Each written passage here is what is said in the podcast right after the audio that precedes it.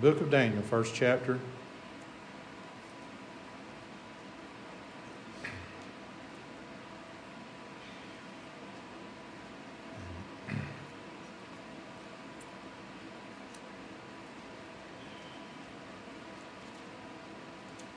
We're going to read the eighth verse. It says, But Daniel purposed in his heart that he would not defile himself with a portion of the king's meat, nor with the wine which he drank. Therefore he requested of the prince of the eunuchs that he might not defile himself. When you go home, you can read the rest of the chapter. As I read this and thought about it, I thought Daniel didn't want to defile himself. But all through this book, we read about men that were defiled and what it cost them. And so here,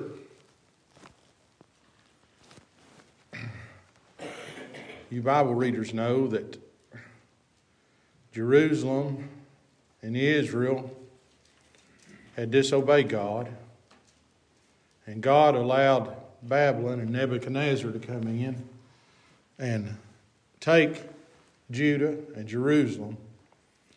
And Nebuchadnezzar took the best and the brightest of the children of Israel captive and the vessels that were in the house of God, he took back with him to put in the house of his gods. And here is Daniel and the three Hebrew children that Nebuchadnezzar called Shadrach, Meshach, and Abednego. And the king wanted these children that had the ability in them to stand before the king. He wanted to nourish them up. He wanted to teach them the language of the Chaldeans. And he wanted them to teach them in the ways that, of Babylon so that in three years' time they would be able to stand before the king. And whenever the, the eunuch brought in what the king wanted them to have, and Daniel saw it, and I know we, we read about Jewish tradition and how they wouldn't, wouldn't have pork and things of that nature. I don't know what it was that was offered. It was a portion of the king's meat and of the king's wine. That's what the King James Version Bible says. Eh, but I do know that this Daniel didn't want to defile himself. He knew if he took what the king of Babylon offered him, he'd be defiled. If you take what the world's offering you, you'll be defiled. If you take what Satan's offering you, you'll be defiled. Preacher, what is defiled? What does that mean? Well, I thought of it in these terms, I guess. I could have two shirts for you, two, uh, for you gentlemen. Two white shirts. One of them pristine condition. Looked like it would have been ironed and the creases were still in it.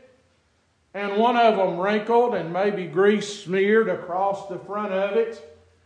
Which one would you choose? Would you choose the one that had been defiled? Would you choose the one that had been damaged?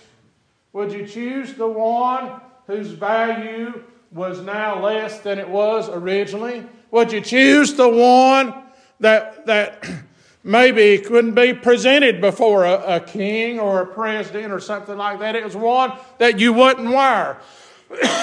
That's what being defiled is.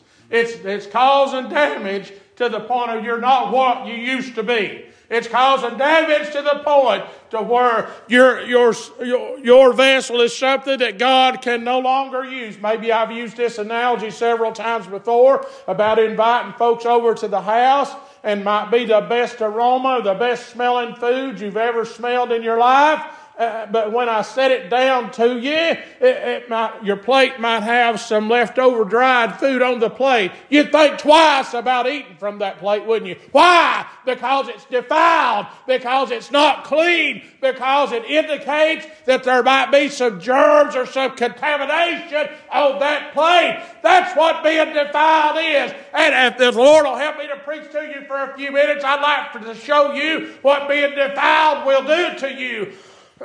now here Daniel requested that he wouldn't have the portion of the king's meat or the king's wine. And the eunuch said, why, if the, if the king knew of this, he would have my head. And Daniel said, well, let's prove it. Let's prove it out. Let's see what will happen if we're not defiled. And so he asked for 10 days to go without eating a portion of the king's meat or the king's wine. Let me tell you something. Every day that you don't take what Satan gives you, it makes you stronger, makes your countenance better, makes you a better Christian, makes your light shine a little brighter. Defiled. And at the end of the 10 days, and I'm going to try there's way more in this than I can ever preach out. At the end, of, he said, just give us pulse and water. We went on a vacation one time several years ago. And you pray for me for a few minutes. We went to Hawaii. And of course, when you go to a different place, you try to see things in their culture and things like that. And so we went to eat at a pig roast. Uh, uh, it had a certain term, I can't recall the term. But anyway, uh, uh, they, they offered us, the host offered us a vegetable that was peculiar to Hawaii and the islands around there. It was called poi. And he said, You taste that, and after you taste it, you know why we give it to you. It, it was just plain, very bland, but he said it helped them to exist and survive for years and years and years. And so that's what I think of when I think of pulse. I think of a root vegetable that grew out of the ground. It maybe had bland, had very little taste, something you wouldn't ask for to eat something that you would volunteer to survive on. It was just the plain old stuff. I know we've lived today where folks think we got to have entertainment at church. We have to have the lights. We have to have a great sound system. We have to have someone that is attractive and has a great voice and things of that nature. Let me explain to you something. All that is fluff. We need the plain old stuff in 2022. We need the gospel. We need people with the power of God in their life. We need folks that sing it, know who they're singing about, and can feel it on the inside. We need the plain old stuff. Just prove us. Prove us 10 days. And at the end of the 10 days, the eunuch came back down and look, looked at Daniel and his companions and looked at the folks that had taken and defiled themselves with the portion of the king's meat and the king's wine. And after just 10 days, preacher, nobody knows about my sin. Nobody knows what I do. It'll show in your countenance. After just 10 days, there was a noticeable difference. Now, you think about this. This was the children that were held captive of the soldiers of Babylon. Ten days without what the king had to offer, just the plain old stuff, pulse and water. And yet, Here's a nation soldiers, kings, soothsayers, magicians, a whole nation that had taken off the portion of the king's meat and the king's wife repeatedly, day after day, over and over, had defiled themselves repeatedly. Think about the difference in their countenance, and they were so blinded they couldn't tell. I'm here to tell you today that's the world that we live in right now. Sin has eaten our people up. Their countenance is showing. What do you mean, preacher? Take a look at the number we've got at church and take a look at the number you see at Walmart. You can tell a great big difference. And if there ever was a day that you need to take the plain old stuff day after day, that you need not to defile yourself, it's the day that we live in because people can see a difference in your countenance. and a whole nation defiled looked in the mirror every day. That's how sin works. Did you know that? You won't tell a change on day one, but you just keep on bringing that stuff into your life. It'll make a complete change in you. It defiles you. It makes you less than what you were. It makes you weaker as a Christian.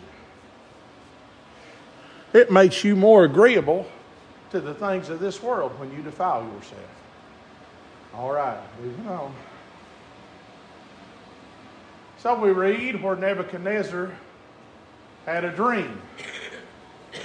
And he called in the soothsayers, he called in the magicians, he called in the Chaldeans, all the wise men of his country, to tell him the dream and the interpretation thereof.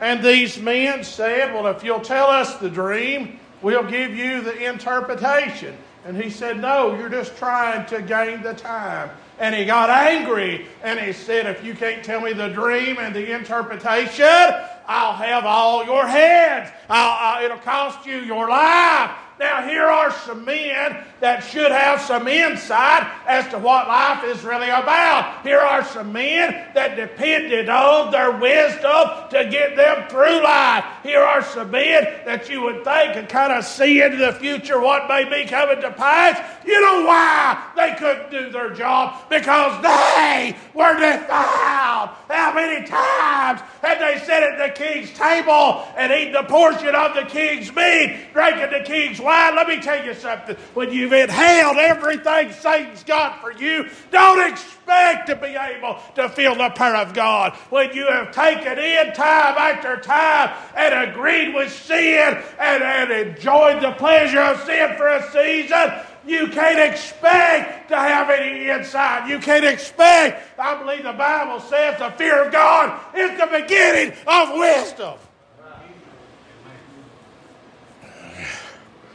How afraid do you think our people are of God anymore? They don't come to His house. They don't acknowledge Him when they sit down to eat. They don't remember His Sabbath day. How afraid do you think people are of God anymore? Then how smart do you think they really are? How wise are they if they don't acknowledge any of His laws, any of His love, any of His wisdom? How wise do you think they really are? It could have cost these men their lives. But Daniel heard about what was going to happen to these men. And he didn't want his life and the lives of his friends to be locked in with theirs. So he went back to Shadrach, Meshach, and Abednego. This is just my terms.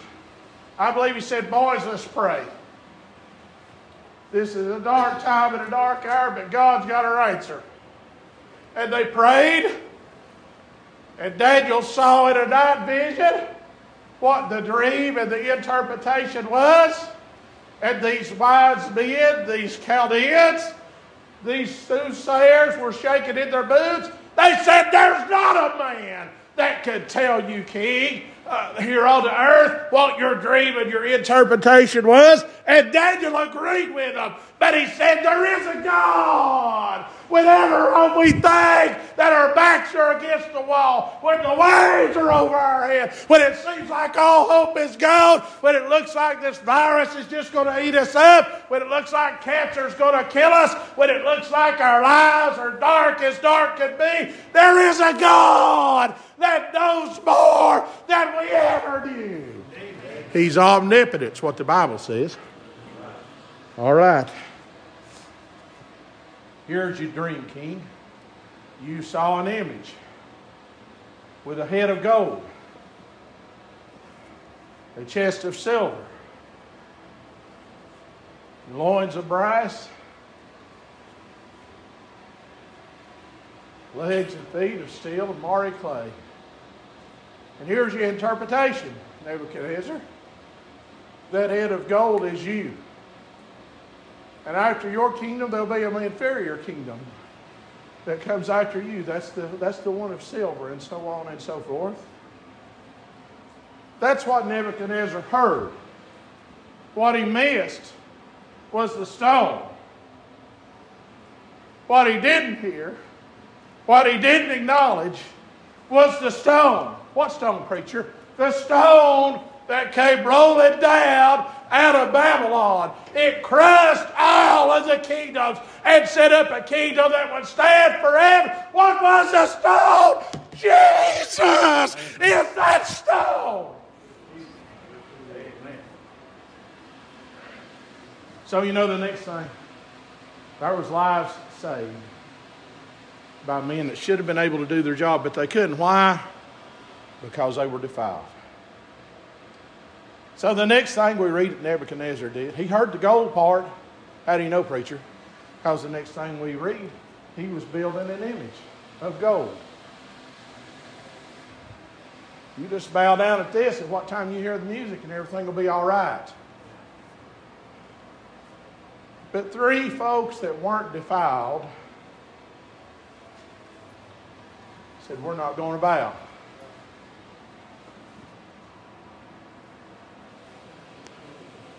There's no need for all that hooping and hollering. Your minister should stand behind the stand and smile, keep it under 15 minutes, and tell you you're okay. And that's all the gospel we need. Let us take care of the rest of the service. Is that what you're going to go along with? Are you going to bow? Are you going to attend the service where you'd have to pay money because it's a Broadway show? Because that's what you're getting. Preacher, you sure are down on them. If the power of God is not in it, it's not church. Whether it's Dutch Bottoms or whether it's the biggest church in East Tennessee. If you're not free to praise the Lord, it's not church. All right. Some folks wouldn't like that.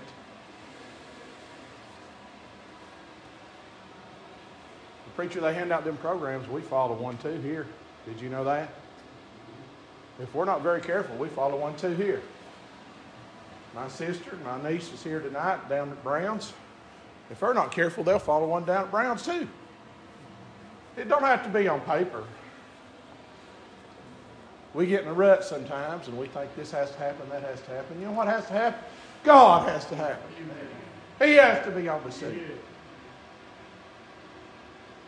So Nebuchadnezzar called the three Hebrew children before him. He said, If you'll bow, all will be well. He, they said, King, we're not careful to answer you concerning this matter. If it be so, our God, which we serve continually, I believe this is the, the undefiled speaking right here. I believe these men had faith. Where is your faith? in 2022. We live frightened. We live scared. I'm not saying God will keep you from this virus. I'm saying He'll give you grace to get through it.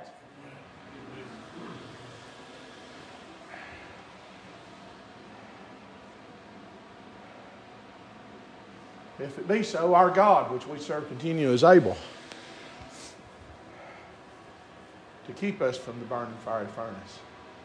But if not, we're not going to bow. And so the king was angry, had the furnace heated seven times hotter than it had ever been. He bound Shadrach, Meshach, and Abednego. I'm trying to hurry. And he took the mightiest of men. I believe he had some strong fellows. I believe he had some powerful men. The mightiest men of Babylon carried Shadrach, Meshach, and Abednego up to the top of the burning fiery furnace with the intentions of throwing them off into flames. And when they got up there, sure enough, Shadrach, Meshach, and Abednego fell off in the burning fiery furnace. But I want you to know what happened to the men the mightiest men of Babylon, men who were defiled. It doesn't matter how much money you've got. It doesn't matter how healthy you are. It doesn't matter your human strength. It doesn't matter your intellect. It doesn't matter how popular you are. The heat alone of the furnace destroyed the mightiest men of Babylon. Why? Because they were defiled. Be sure your sins will find you out. You can hide them from me. You can hide them from your wife. You can hide them from your husband. You can hide them from your children. You can hide them from your mom and daddy. But He knows. He sees. If He knows the very hair of our head and the thoughts and the intentions of our heart, He knows whether or not we're defiled. He knows whether or not Mike is defiled. He knows whether or not you are defiled. You do too. All right. There they are. Should I stop right there? I should probably tell you what happened to Nebuchadnezzar, shouldn't I? Did you know God had grace for Nebuchadnezzar? There he was. He had, he had brought out the best and the brightest children. That's what Satan would like to do. Just take a look right here. Take a look right over there. Satan would love to drag them right out. He'd love to get you to the point where he'd say, and you'd believe him, you don't really need to be there. You know how you've lived. You know what you've done. When you're as wrong as wrong can be when you are black and eat up, filthy with sin. Right here's the place for you. Amen. Preacher, what will they say? I tell you what they'll say. We're so glad you made it to church. Mm-hmm. We're so glad to see you. We're so glad you're here.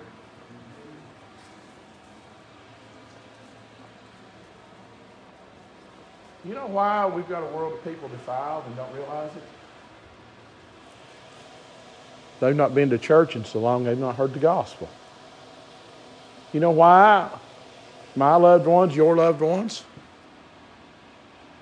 won't come to the church when the doors are open? Because there's something inside the sanctuary that causes them to realize where they're at and where they need to be. They realize through the, through the power of God and the gospel that they're defiled. God had grace for Nebuchadnezzar. How do you know, preacher? Because the heat of the fire that was enough alone to kill the mightiest men of Babylon. Now, I don't know. I, I, haven't read. I haven't studied Nebuchadnezzar's physical characteristics. I don't know his age. But in my mind, I could picture a king that was slightly older than the mightiest of his soldiers. I could picture a king that may be in middle age and the soldiers being young men, stout, worked out, was strong, able to do a lot of things, and the heat alone was enough to destroy them. And yet God gave Nebuchadnezzar enough grace to get over the edge and look down into flames and say, Did we not cast in three men? For lo, I see four, and the fourth is like unto the Son of God. You tell me if that's not grace. You want some more grace on Nebuchadnezzar's behalf? Who had the dream and saw the stone? You see, God has grace, even for those that aren't His.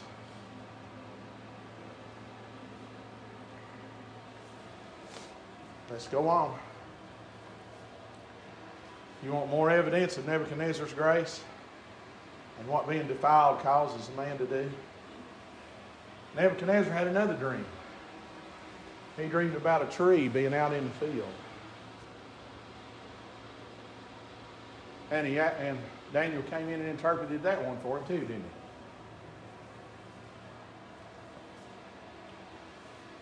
he? He said, You need to acknowledge God.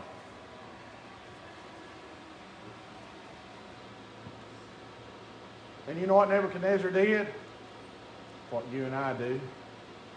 He was like a man beholding his natural face in a glass, and straightway goeth away and forgetteth what manner of man he is. We read where a year later, Nebuchadnezzar looked out over Babylon.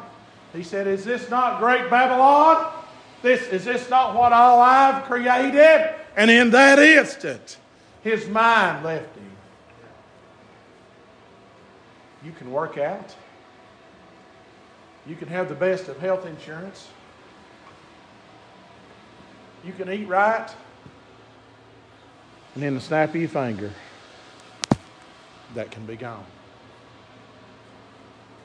Nebuchadnezzar was like a beast of the field. He went out and ate the grass in the field, lost his mind. I guess you'd say he was just plumb crazy. Until God, again, had grace and mercy for him. He came to himself, and you know what he had to do? He had to acknowledge that God was God. He had to acknowledge him as his God.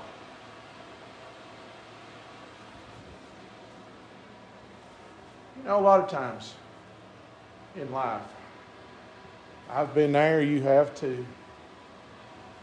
We get to a certain place in life, we get to feeling pretty good about ourselves and what we've done. It's called pride. Pride goeth before a fall.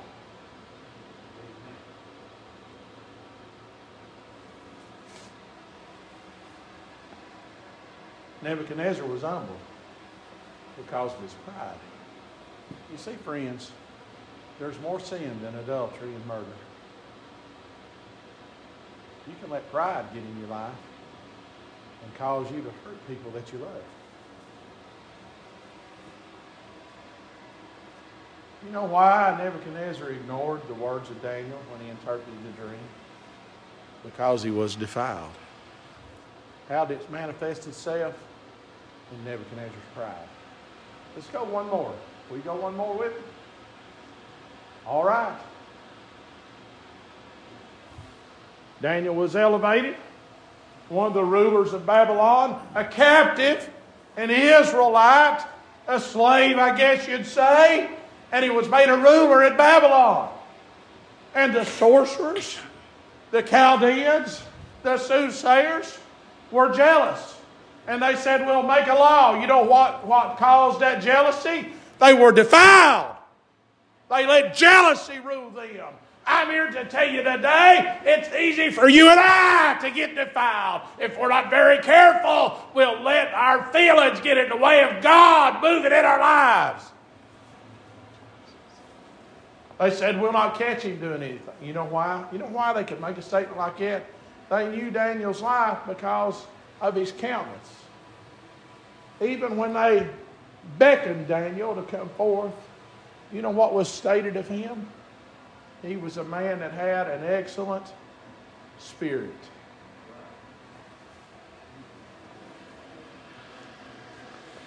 I don't know about you, but I don't believe you can live like the devil at work and shout glory hallelujah on the altar. I believe you are what you are. And if you defiled, you defiled. Lord help me. Pray on for about 10 minutes. So you know what happened. They made a law that no man make a petition to anyone but the king for 30 days. And you know what Daniel did? I'm sure he had heard of the law. I'm sure he knew what was going to happen to him. He went to his window and looked toward Jerusalem and prayed every day anyway. I've heard them make this statement. I'm sure it's on the law book somewhere that, that public religion is prohibited in the school system.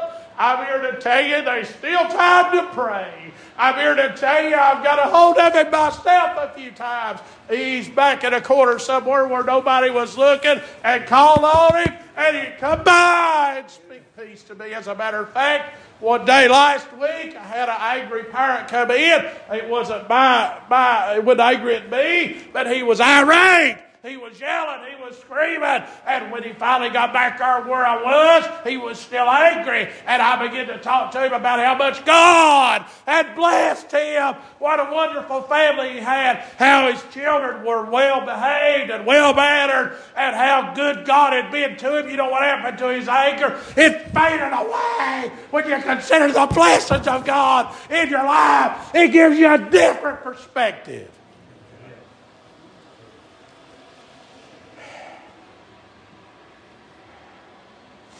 These men let jealousy get in the way. Daniel prayed anyway, and they brought him in. And the king regrettably had to enforce his law. And so Daniel was cast into the lion's den.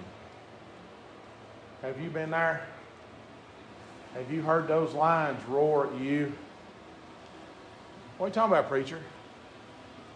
Satan goeth to and forth in the earth, seeking whom he may devour. One of the scriptures refers to him as a roaring lion. I know that's L Y O N. But good old East Tennessee slang, he's lying. He's the father of lies. And he'll say anything to destroy you.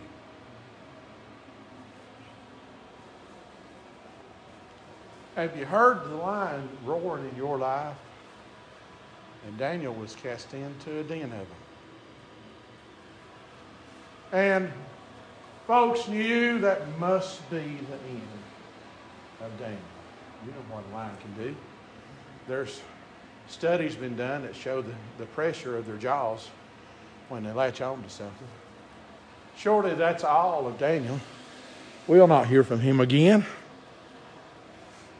And the king spent the night, lost sleep, paced back and forth, and early in the morning he went down to the den of lions and he said, Daniel, is that king, is that God that you pray to, is he able to deliver you?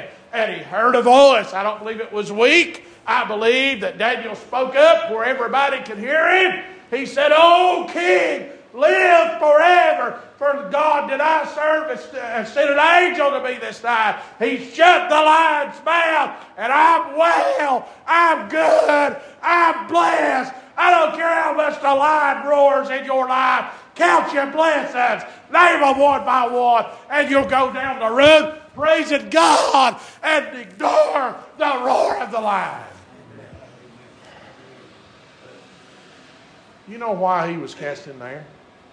Because of some men that were defiled.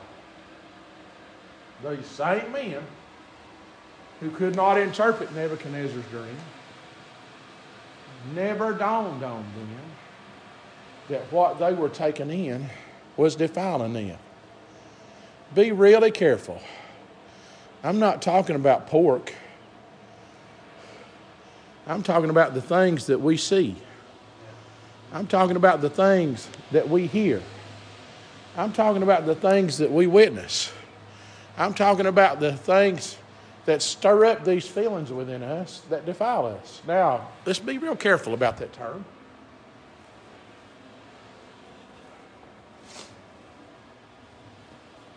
Satan's going to throw that ugliness right in front of you. Did you know that? But here's a verse from the New Testament. It's not what goeth into a man that defileth a man. I wish I could quote it exactly. But what goeth out? Listen, We could walk out and see some ugliness right outside our door when we dismiss church tonight. And we can let that bother us. We can talk about that. I never. Hmm. I've never in my lifetime seen as much hatred as I have in the last two years. Men determined that they're right and everybody else is wrong. Every way of man. Is this not book? Every way of man is right in his own eyes.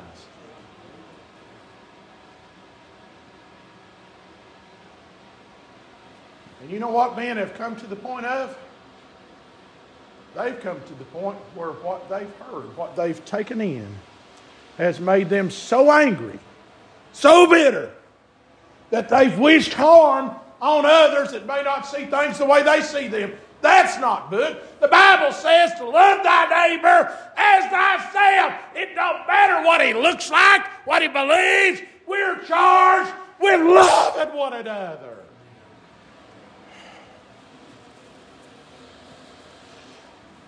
These men let jealousy cause them to have Daniel cast into the den of lions.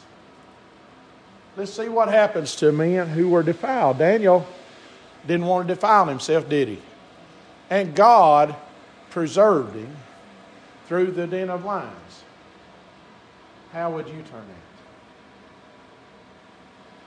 You know those same men who accused Daniel of breaking the law? You know what the king did to them?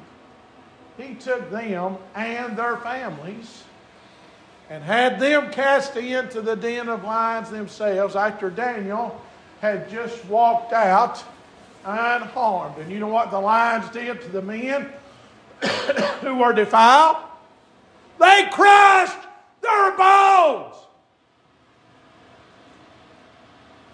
Well, preacher, I'm okay. Are you? What's the lion going to do to you? I'd like to see Satan, I'd give him a black eye. That's not book. The Bible says to shun the very appearance of evil. Let me tell you something. Well, God threw Satan out of heaven. He don't have any power. He's got more than you do. He's got more than I do.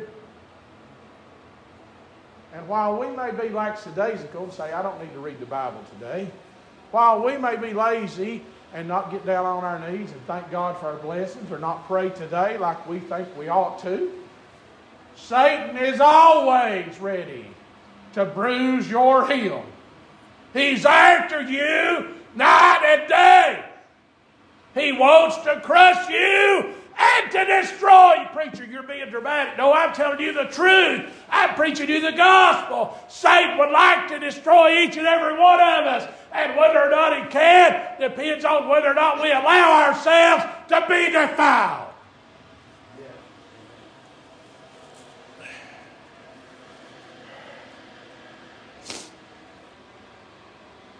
John has us raise our hand every Sunday morning if we know a sinner.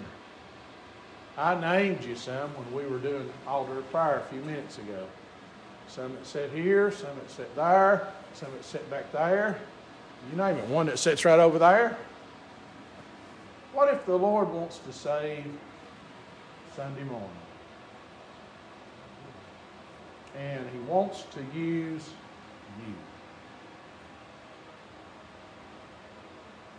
Are you going to be clean? Can you say with an honest heart, if you live, if you died right now, everything's good? Now, before you agree, this is what the book says all have sinned and come short of the glory of God. Does that mean it's okay for me to sin? No, it don't. No. Brethren, I write unto you that you sin not. And I can't quote it exactly, but if you do, you have an advocate with Jesus Christ, the righteous one. Let me tell you what you are if you sin and you're okay with that. And you never ask the Lord to forgive you You never ask your brother to forgive you. You never seek forgiveness and never give forgiveness. Let me tell you what you are. You are defiled. You're not fit for the Lord to use you. And I'm not bragging, and I'm not bragging about any of the deacons or any of the members here at Dutch Bottoms. The only way God will use you is if you're a clean vessel. I've been dirty myself. You've been dirty before. And the only way to get undefiled, the only way to get cleaned up is to get to Jesus and ask Him to forgive your sin.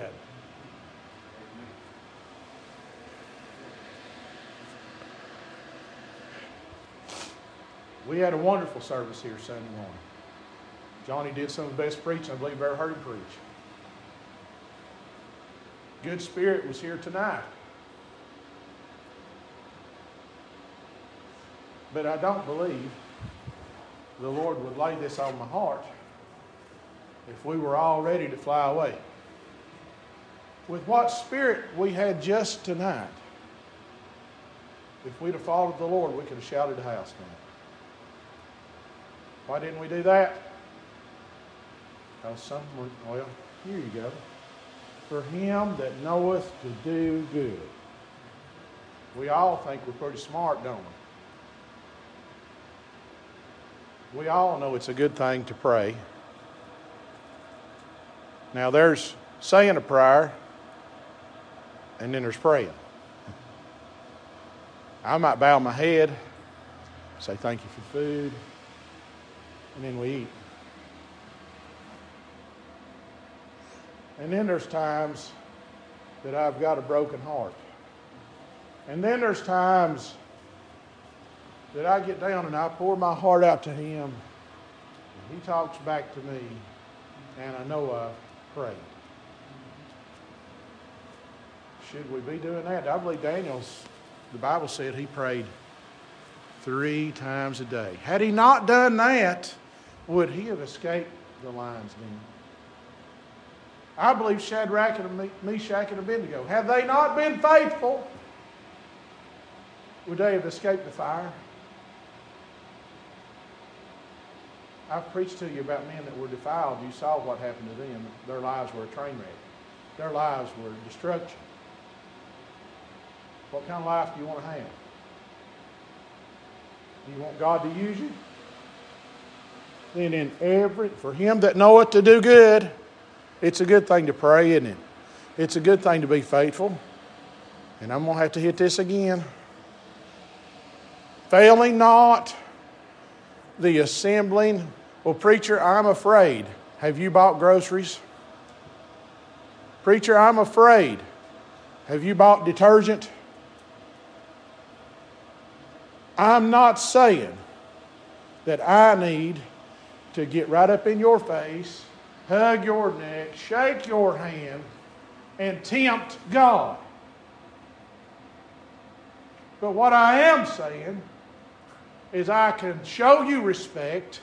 We can worship God together because whether or not I hug your neck does not depend on whether or not you feel the power of God. It does not determine whether or not you go to heaven or hell. But it does matter if you hear the gospel. It does matter if you feel the power of God. Well, preacher, I'll just worship from home. Let's cover that too while we're at it. I'm not being critical, but I am going to ask you this. How can you fulfill the second part of this verse?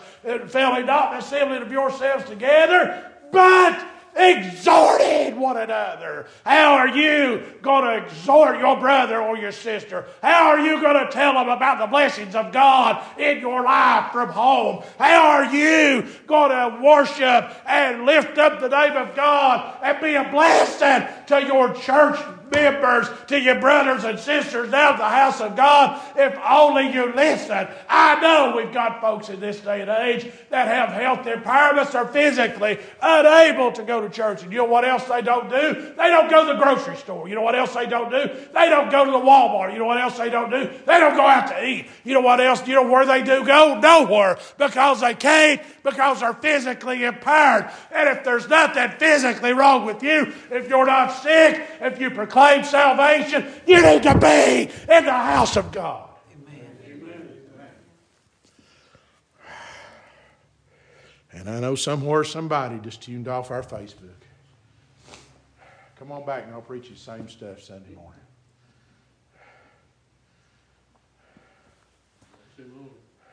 All right.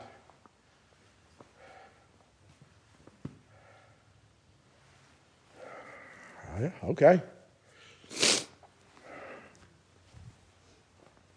Yes, we have families at our church this very instant that have the virus. Do I think they contracted it at our church? No, I don't. No, I don't. Could they? Yes, they could. We're trying to be safe. We try to scatter out. We got a great big sanctuary.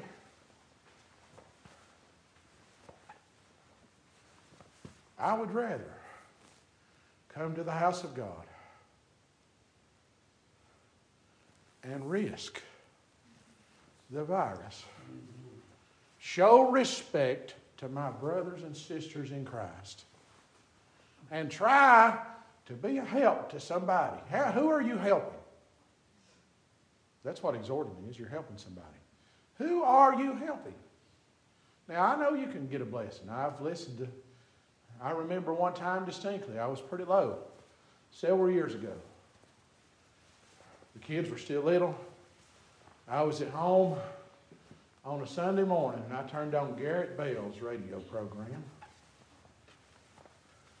And they wouldn't normally on there, but I heard Mo Holt and his wife and his mama sing. And if you've ever met, met Margie Holt, mm-hmm. she is a woman that knows the Lord. They sang and the Spirit was with them. I had the radio on I was just laying in the floor, listening to them sing, and big tears rolling down my face because I could feel the power of God. But could I have contributed laying in my bedroom floor? God sent a blessing to me right there. But what does the Bible say about blessings? It's more blessed to give than it is to receive.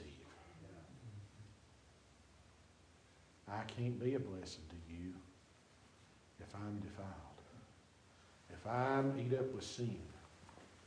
The only way I can get rid of that stuff is to get to the Lord and beg forgiveness, and then I got to go fix it with you. Amen. Well, preacher, I talked to the Lord, He forgave me.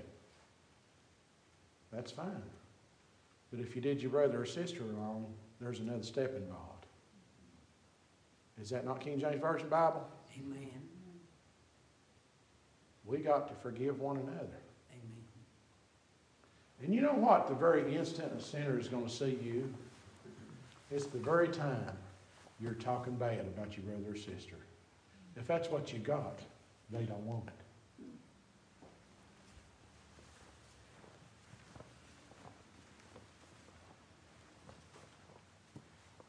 You see, God will require something of His children. I teach school. I've taught school for 32 years. I'm now teaching a generation that nothing has ever been required of them. They've never been required. I remember when I first started, I'm going to hush in a minute. I remember when I first started teaching, third grade and was when you learned the multiplication tables. You had to stand up and you had to recite them. And we go over them every day, over and over and over and over and over. And I had some kids that struggled. We just kept right on practicing. Now they don't have to do that. They might be able to punch it in and tell you the answer, but they don't have the mental process to do it anymore up here. That's just a small, small thing. They've not been expected. Preacher, I'd bring my children to church, but I'm afraid they'd disturb. Not if you let them know the expectations. I understand children are small. I understand sometimes Tammy would take colored books and crayons. She'd take paper and pencil and let them write and draw. And when they wouldn't sit down, she'd get a hold of them and we'd take them outside and we'd take care of the situation. We'd bring them right back in and set them right back down. It didn't take, I didn't go out there and calm them down. We spanked them. How's that? Did I beat them? No, I didn't. But I taught them to respect the house of God. And when they got older, they still respected the house of God. As a matter of fact, they respected it enough to hear the gospel and be saved by the grace of God. I did not preach that to indicate that we have any children here that are unruly. I'm just telling you, you're inexcusable, old man. You know what God charged me with? To see to the salvation of my children. I'm no different than you. You need to make sure your child is, is saved. Don't let the fact that you're defiled keep you from coming to the house of God. All right. What kind of life are you going to live? Now, I hope that something I've said tonight will, will cause some self examination. Did you know we're supposed to do that? Read over there in 1 Corinthians chapter 11 about the communion. After I, the part that I normally read in the service, the next verse or two down says, But let a man examine himself.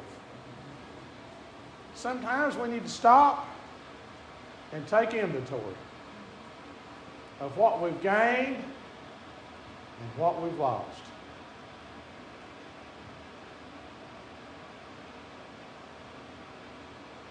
And the life that we value so highly may have lost some of its value if we're defiled.